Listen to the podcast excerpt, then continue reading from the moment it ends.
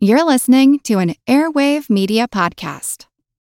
I was just a young 20 something living in New York trying to make it like everyone else. And I shared all of that with my followers and I shared my journey and I shared my failures and my successes and really took my followers along for the ride.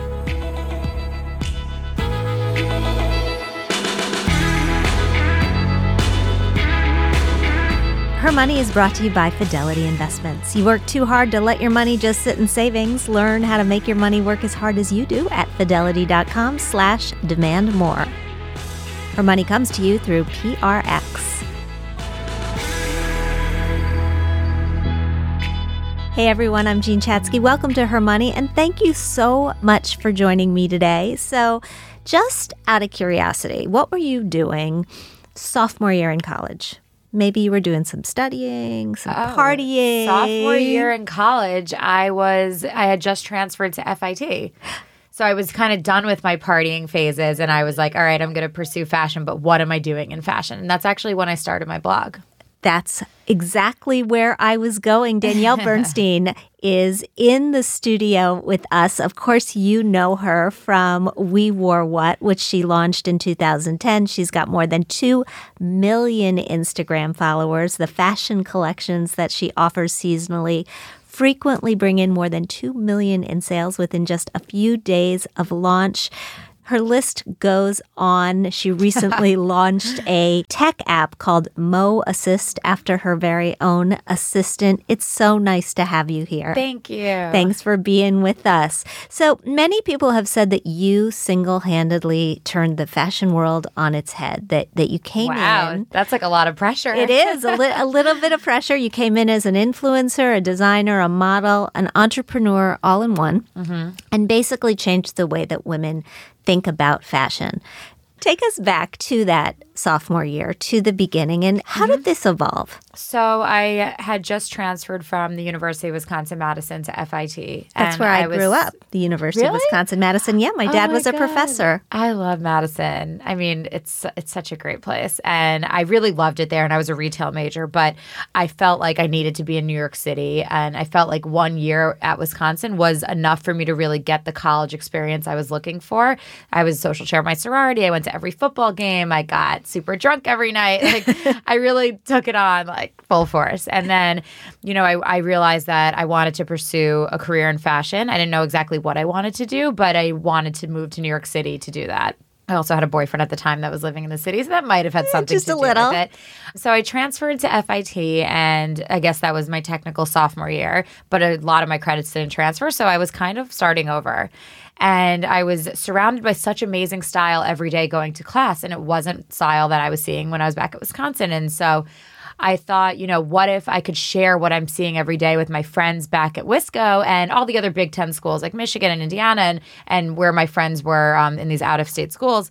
And I picked up a camera, taught myself how to use it, and started photographing street style. And that's how We Wore What was born how did we wore what become a thing right? I mean everybody and her mother has a fashion blog these days. Yeah no i mean listen this is also 10 years ago. So it was at the very beginning of blogs and uh, bloggers. We you know was a term that was just starting to come around. Um, but you know i was photographing street style and then about six months into it i started photographing my personal style and i think it's the moment that i turned the camera on on myself and realized that that was something that really resonated with my readers is when my blog started to pick up as more of a career and a lot of people uh, more people started to notice who i was and soon after that i signed with an agency and things sort of took off from there.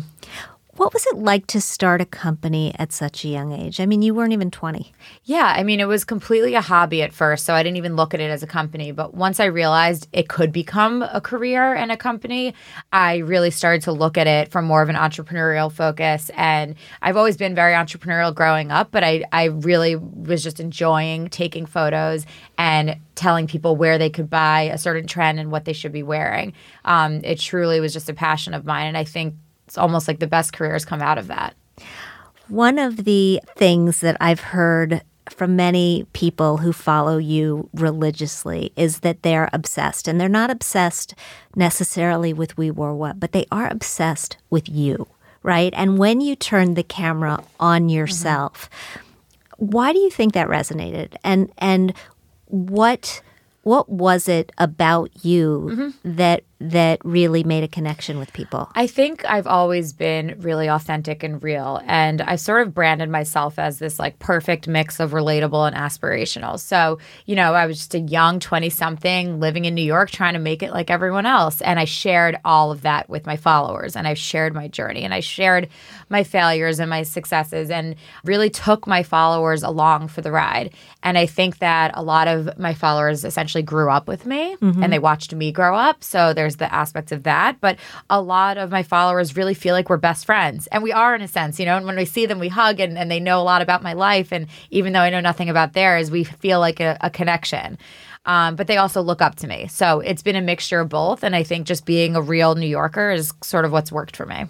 What sort of responsibility goes along with that? Definitely. I have a lot of young girls that look up to me. So, you know, I ended up dropping out of school to pursue this full time. And it's not something I recommend to my followers. And, you know, everything I do, I know my followers are looking at to sort of mirror it. So I definitely feel this like immense responsibility to be a good role model for young women. Along the way, influencers started to be moneymakers. When you started this a few years ago, almost a decade ago mm-hmm. now, influencers were not a thing. They didn't charge money for posting things online or appearing. How did you turn what you were doing into a business? So uh, when I signed with an agency, I signed with Next Models as untraditional talent. Um, and this woman, Jennifer Powell, who's still my agent today, we ended up leaving the agency together to pursue full time um, in house with me. And I think that you know we started charging for posts the way traditional advertising was charging for for for advertisers. You know, it was cost per impression and based on the viewership and based on conversion rates and sales. And so it really we really looked at it as just the most modern form of advertising. And so we took things from the advertising world and just applied it to the digital world. How do you decide which brands you want to align with? It has to be a brand I believe in. So if I don't if I wouldn't wear it or use the product myself, I won't promote it. You've along the way created some of your own lines, your own mm-hmm. fashion collections and and other things. How did that come about? So the first one I did was Second Skin Overalls, um, which was a line of overalls and jumpsuits that was direct to consumer that I produced myself. I financed it myself, and that was because my tagline uh, back in 2013 was "Overalls are my second skin," and I was sort of known for wearing all these great overalls, but you couldn't find them anywhere because they were all vintage pieces. And I would search the market for them, and I and I really couldn't find any that had good quality and fit. So I saw space that I knew I could fill, and I set out to create a very niche line of products that were overalls and jumpsuits. And it proved to be really successful, but I, I had a ton of errors along the way. And it was a huge learning curve, like learning the production and design process. So eventually, when I found a great business partner in my swimwear collaboration, Onia, I decided to bring everything under one umbrella under Shop We Wore What, um, which is what you see today. If you were doing it all over from scratch, what would you do differently? I mean, that's hard to say because all of my mistakes have become great lessons. Um, so I don't really know that I would do it over. I would probably just be a little bit more careful with the contracts I sign and the agreements I have with people that are for freelance working for me, um, and just make sure that I had full control over everything. When you get into agreements, oftentimes you're getting into negotiation. And it's something we talk a lot about on this show because many women have trouble asking for more money for them. How do you deal with that? I've never been afraid to ask for more. Um, I just know my worth and my value. And so, you know, with my agent, we play good cop, bad cop. And, you know, I'm behind the scenes being like, push a little more, let's get a little more. But then, you know, I'm still quote unquote the talent. So she'll do the negotiation for me. Do you think it's helpful to have another person in the mix? I think so for sure. I mean, it, it's so hard. Like, you know, I'm being viewed as talent and then my agent is doing it. But if you're in, you know, your regular job and you want to ask for a raise, it's kind of all on you.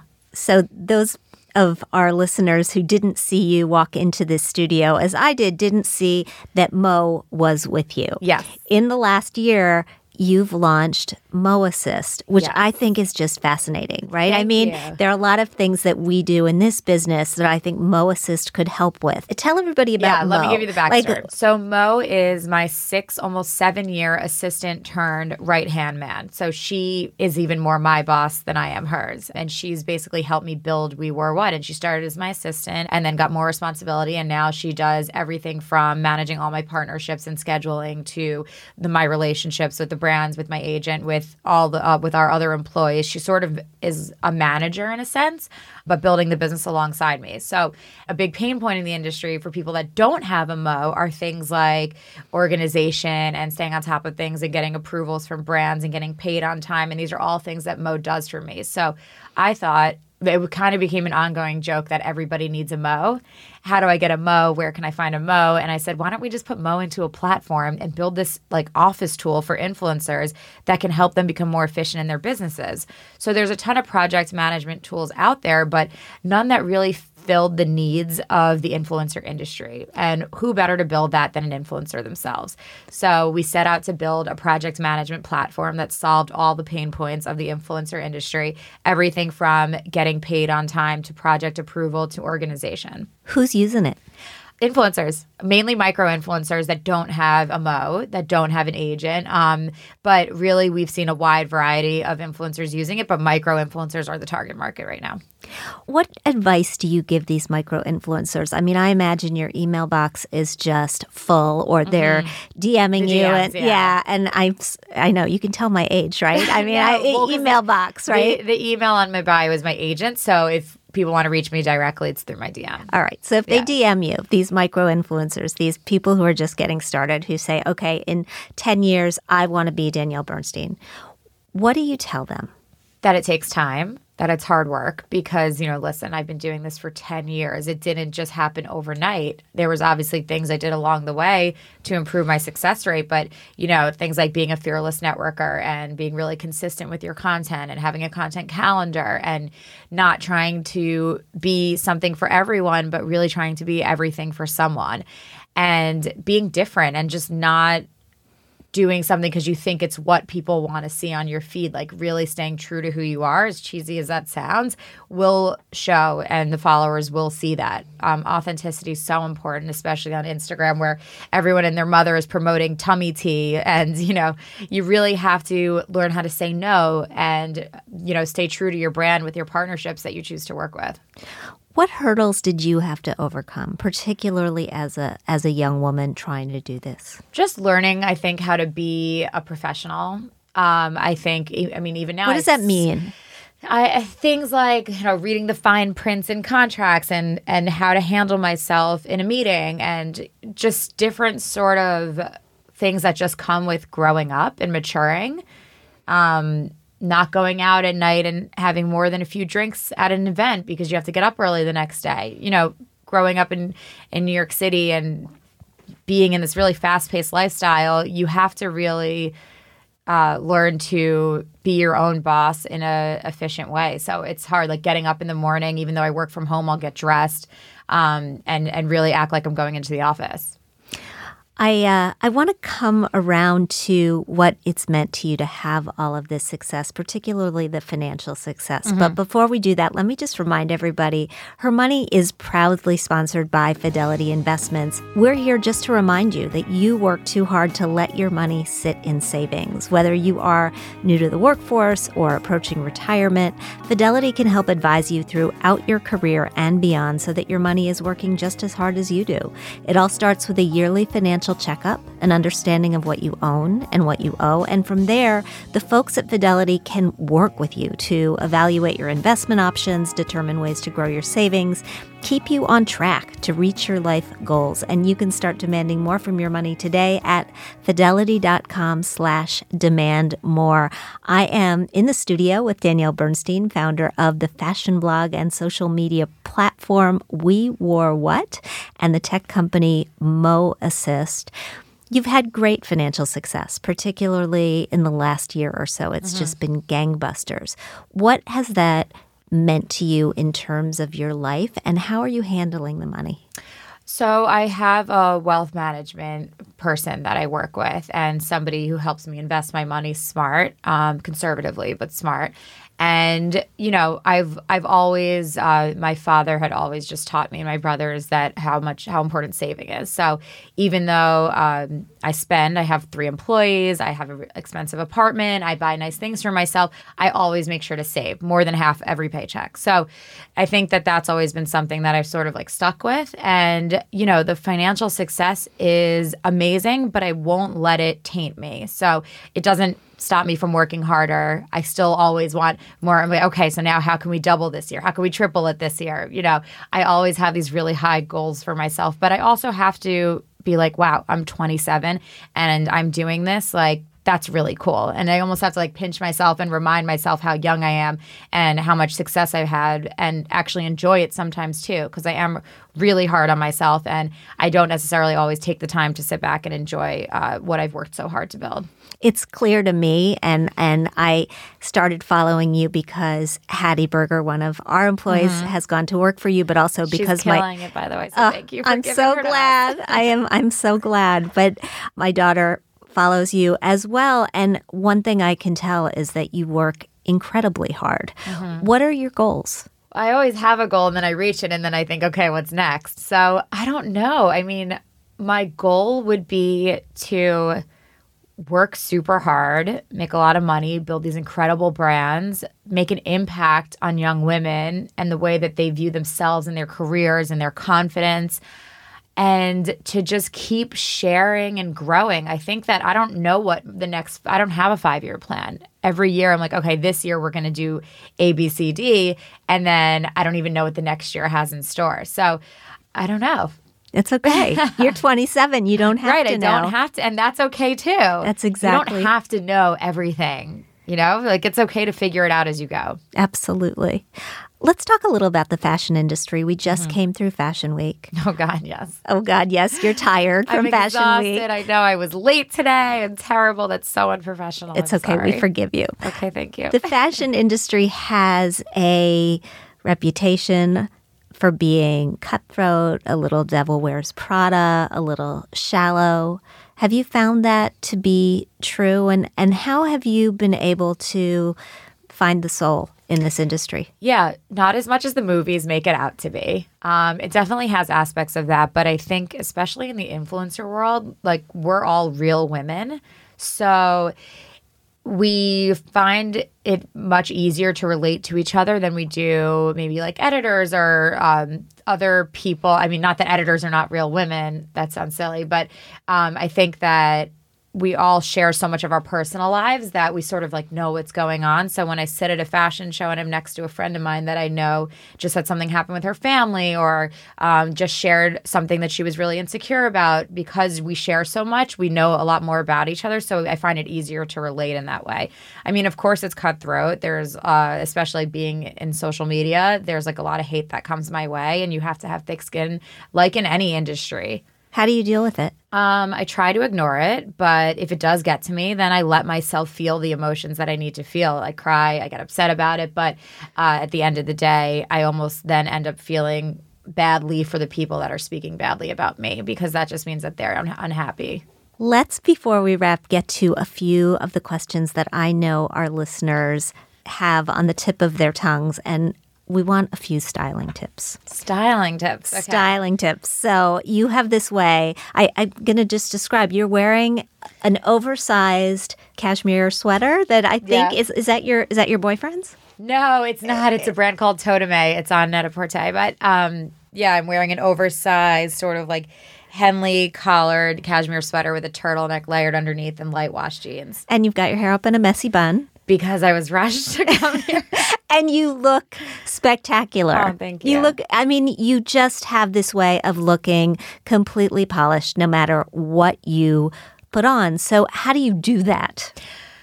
Wow. Let's see. I always wear something that I'm really comfortable in for the most part. Not as much during fashion week, but you know, if I'm wearing really skinny tight jeans, my shirt will be oversized. So I won't wear anything that's all tight or all loose. I'll make sure you still see part of my part of my body shape um, without being too sexy, I think, unless I'm going out and I'm wearing a little dress and tights. As far as like makeup and how I look awake, I use a lot of blush, but one of my biggest tips is I take red lipstick and I dab it on my fingertips and I put it on my cheeks as if it's this like sun kissed glow.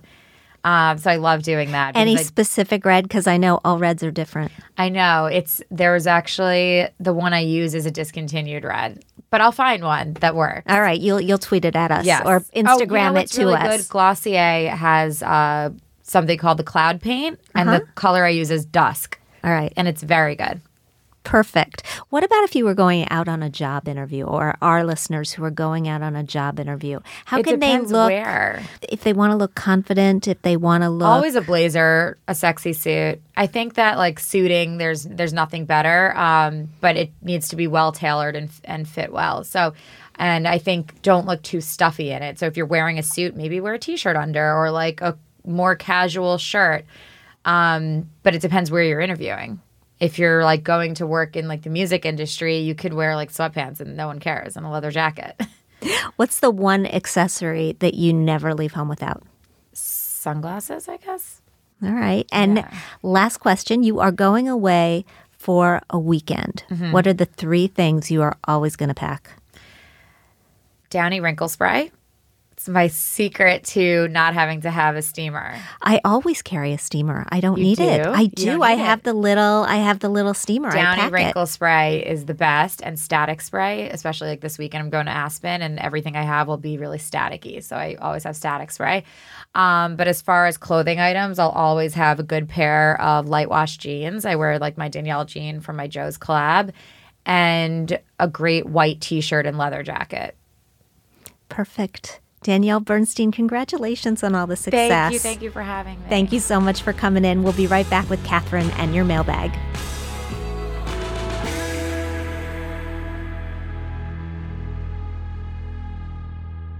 And her money's Kathryn Tuggle has joined me in the studio. Hey, Kathryn. Hi. Thank you for pulling that together. Oh, she was amazing. She was terrific. But first, can we just big shout out to Hattie Berger, right? Absolutely. Hattie Berger for helping us make that happen. Hattie was on our team for a while, and I do think that I- I don't think Hattie will mind us discussing this, but Hattie is a wonderful writer with a very artistic eye. We were her first job out Yep. of college. She joined us as an assistant, and personal finance wasn't for her No, it wasn't. it wasn't. And she came in one day and she had found this job. It started part time actually with Danielle at We Wore What, and um, it was clear that this was just something that she was much more passionate about than personal finance. And I think what I hope that she took from the experience was that it's okay to figure out that your first job is not the best fit for you. I mean, Right. Ha- Hattie's actually doing some work for me now because she made the most beautiful PowerPoints I've ever had She really did. in my life. And so your job, your career is not a straight line. It's an evolution and you have to allow yourself to go in the direction that it takes you with some authentic feeling of this is right for me. yeah. And I loved that Hattie was honest with us. Yeah. She just said, you know what? Personal finance is really not lighting me on fire. I think were her exact words. Yep. And I said, well, that's your answer. You've got to do what lights you on fire. Exactly. Exactly. And she's killing it. So She is. She is. Those of you who watch Danielle on social media, I was watching her year end recap and saw a couple of shots of Hattie doing her thing. She's working on Mo Assist a lot. Yeah, she is. So very, very cool. All right, we've got questions. We do. Our first note comes to us from Justine. She writes, Hi, Jean. I came across your podcast about a year ago and I haven't missed a minute of it since. Thank you so much for such valuable info and finding such insightful guests. I wondered if you have an opinion on recasting a mortgage. I've been lucky to be able to make extra mortgage payments over the last few years in order to get out from under my 30 year fixed loan early, but I've always been a little annoyed that doing so didn't result in a reduction of what is owed on a monthly basis. My bank recently introduced me to the process of recasting my loan, and after filling out a form and submitting an additional payment toward the principal, they significantly reduced my monthly payment to put it on par with the actual remaining principal. For people who choose to make an added payment on their mortgage, would you recommend considering a loan recast every handful of years to provide that possible added flexibility? There was no fee required by my bank in doing so, and while it doesn't change the term period or interest rate, would you see any concerns with this? Thanks so much for everything. So let's just back up a second and read everybody in on what a recast is. Please, I need to know what this is. It's basically when you go through the process of paying off your mortgage, you have a 30 year mortgage, or maybe you have a 15 year mortgage, and you have payments every month that are just the same. And you know that if you make them on time for the term of the loan, the 15 years or the 30 years, you will own your house outright. And some people like to get ahead of that schedule. They've got a little bit of extra money sitting around, and so they send it in and ask that it be applied to the principal of the loan. And just to put this into context, it can be really, really powerful. So if you make one extra mortgage payment a year, on a 30 year fixed rate mortgage, you cut the term of that loan down to about 25 years, 24 to 25, sort of depending on the interest rate. What it doesn't do, putting that extra money toward the loan, is lower your monthly payment. And by recasting, you basically say to them, can you take into consideration all of the extra money that I've put toward this loan and lower my monthly payment? It's a fine thing to do. Some lenders will do it, some lenders won't do it. But often the purpose of prepaying is to shorten the term. And if you recast too frequently, you're not going to shorten the term at all, and you'll end up just paying over a longer period of time, even though those payments over time will be less. So I think it's a fine thing to do. It's, as was clear in your letter, it can be a little bit of a hassle. And if interest rates drop as they recently have, you may be better off just looking at your interest rate and going through the full process of a refi as long as you know that you'll be in the house long enough to make that payoff. Right. But in terms of any concerns or No any advice against it, No, no, no, No? It's fine. Okay. It's fine. I mean, I I think if it if y- you have to look at the purpose of making those payments ahead of time and and just make sure that you're you're on track with that.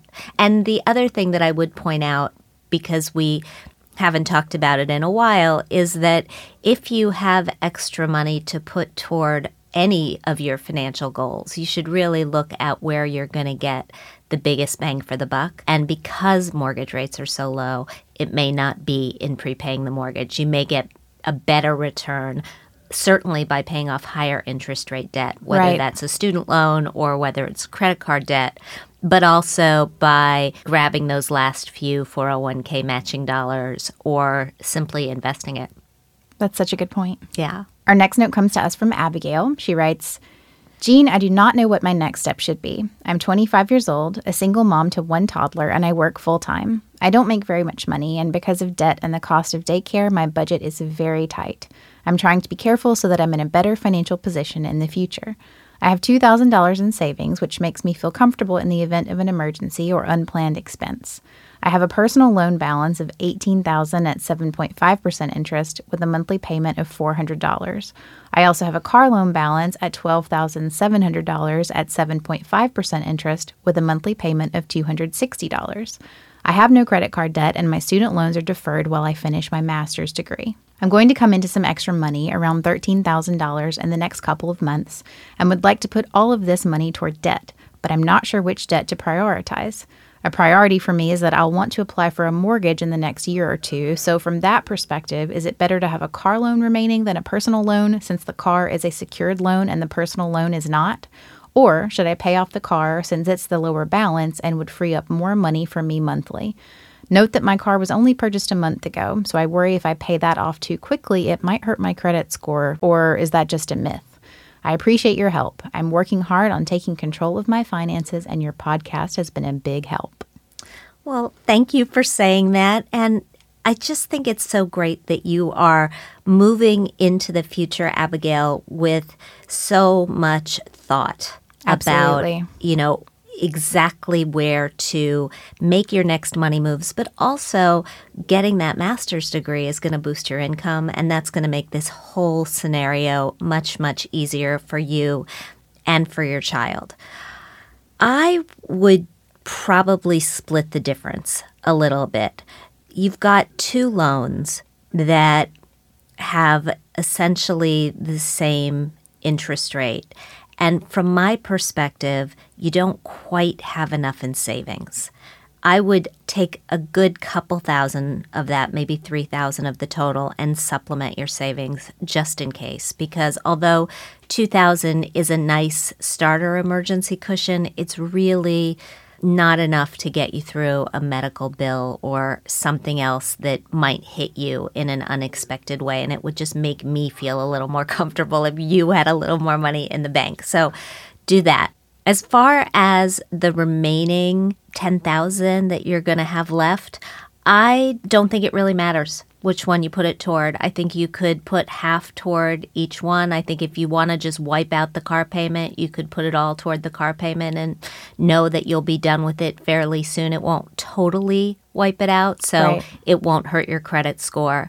And then you have to look at the mortgage that you're going to apply for and where the down payment for that mortgage is going to come from. It's okay to wait it's okay to think about all these different obligations that you have on your plate and realize that you're going to need to boost your income before you're going to be able to qualify to borrow for a home and that you can use the time in the middle to just put some money aside for a down payment each month. Once you've got that car loan paid off, for example, then you could start putting that $200 that you were putting toward the car into an account to boost your down payment fund and just know that it's growing along the way. Fantastic. So, her question in terms of a mortgage lender viewing the personal loan and the car loan in a different way. I don't think they're going to look at it any differently. I haven't really heard of many differences, and personal loans right now are a pretty hot market. A lot of people are taking them out, particularly using them to consolidate credit card debt because the interest rates on those loans are significantly lower than on many credit cards and certainly right. on the average credit card.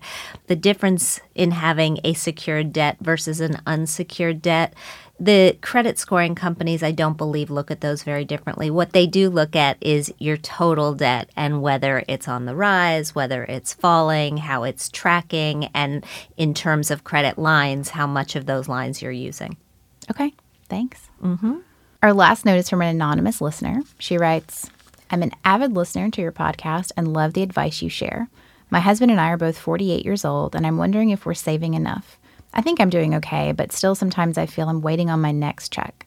My husband and I both max our employer sponsored 401ks at around $19,000 each, and I also contribute to an IRA outside of this. We have 1.5 million between us. We have a primary mortgage and a beach house mortgage with total balances of $300,000. We also have $300,000 in other investment accounts along with a loan against these funds of $88,000. Other than the mortgages at 4% and this loan, we have no other debt. My teenage children both have 529 plans, and my emergency fund stands at $10,000, though I always seem to be dipping into it. Would you recommend I take some funds from the investment account and put into savings to have more liquid? The return wouldn't be as great, but perhaps peace of mind would be worth it. I'm not a natural saver, but I save so I can spend. I love to travel and plan two large trips a year. That voice in the back of my head says to take some travel dollars and pay down the mortgage or add to the emergency fund, but I do value the travel experiences afforded to my children. My husband would really like to pay off our primary mortgage. I think we should consider saving more from our paychecks to increase our emergency fund and should still be able to accommodate great travel. Any thoughts on reframing my thought process here or what my focus should be? I just want to feel confident that we are on track. Oh, I need one more piece of information to know if you're on track, but I can tell you how to figure it out yourself. First of all, on the surface, and I think everybody who's listening to this podcast right now is going to agree with me, you're doing fine. You're doing you're great. Doing, you're doing really, really well. The question that I don't know the answer to actually there too. I don't know how much money you make, and I don't know how much money you spend each year. And those are two key factors in the equation because when we look at tracking toward retirement, there are a couple of different sets of metrics that we use. We use the benchmarks that uh, Fidelity, our sponsor, developed, and they're really, really helpful. And basically, they say that by age 30, you want to have one times your income put aside for retirement. By age 40, three times. By age 56 times, by age 60, eight times, and by the time you retire, 10 times. So I could look at the 1.8 million that you guys have amassed, and I could know if you were on track if I knew how much you were earning. But the other thing that is really helpful to look at is how much you're spending and what it's going to cost you to live in retirement. You've got the house, you've got the beach house, you don't have big mortgages on either one. Will they be paid off by the time you retire? Will that reduce the cost of living while you're in retirement? These are all really, really key questions to ask yourself. I would sit down with a financial advisor. I think you don't have to have one on the payroll forever. You can sit down for one, you can ask your questions, you can chart this out, and you can know if you're on the right course. As far as the saving so you can spend, I actually love that phrase. I think I save so I can spend. I've never heard anybody put it that way, but I can totally relate to it myself. I had the same thought when I read it. I said that pretty much sums up my philosophy. Yeah, I save so I can spend. That that is exactly right. And what I did when I was planning for my trip with my family to Hawaii for my 50th birthday because it was a big expenditure was I set up a separate savings account just for that trip. I funded it ahead of time. And then I knew that it was paid for and I didn't have to worry about any big credit card bills coming my way after the fact. I think if you have different savings accounts for different goals and you just fund those with automatic transfers, then you'll be saving on different tracks for different things. And my suggestion is that that may actually be something that resonates with you because I hear a little bit of me in the way that you are describing your own financial life. As far as the emergency fund, if it's really an emergency fund, yeah, you want to try to leave your hands off of it and you want to have a separate pot of savings that you just use for day to day expenses. It's not really savings, it's really just your cash flow. Yeah, that's an important distinction. Yeah. But my guess is that you're doing fine. I think you're doing fine. And my instinct is that you should never feel bad about prioritizing travel. Yeah, absolutely. not. particularly with your kids. The travel experiences I had with my parents are some of my best memories of my life. Yeah, me too. Me too. Absolutely. And I also think it doesn't sound like you spend on everything. It sounds like you spend on this one thing. And if this is the thing that you prioritize, then that's why we work. Exactly. That is why we work. Thank you so much, Jean. Sure. Anyone with a question for us can submit it via email at mailbag at hermoney.com. Great. And today's Thrive is all about where your money is going. If you haven't asked yourself that question from time to time, well, I think that would make you unusual. It's a question a lot of us ask ourselves Where's my money going? Particularly when that large credit card bill hits at the end of the month. But the answer for many people may actually be a little closer to home. According to a new study from AARP, one third of adults age 40 to 60 have given money to their parents in the past year to help pay for things like groceries and housing and medical expenses. And they do this even when it causes a hardship in their own financial lives.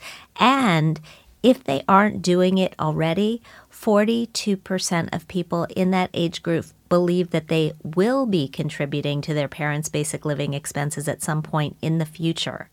On top of that, many of these same adults are also contributing to the cost of living for their adult kids for things like transportation expenses, say a flight home for Thanksgiving, Unfortunately, all of this represents a huge financial strain for folks who find themselves caught in the middle.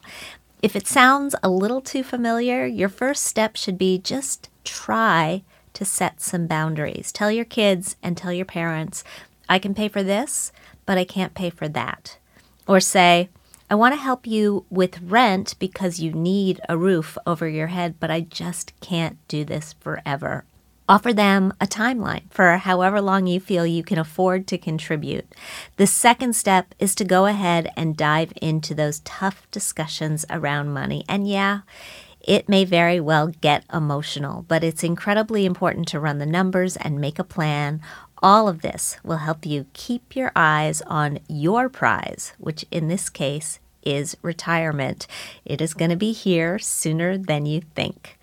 Thanks so much for joining me today on Her Money. Thank you to Danielle Bernstein for enlightening us all on her journey into entrepreneurship, technology, and fashion, and for those amazing style tips, which I am going to start incorporating into my life and my closet right now. If you like what you hear, I hope you'll subscribe to our show at Apple Podcasts. Leave us a review because we love hearing what you think.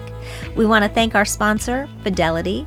Today, we recorded this podcast out of NYC Podcasting Studios.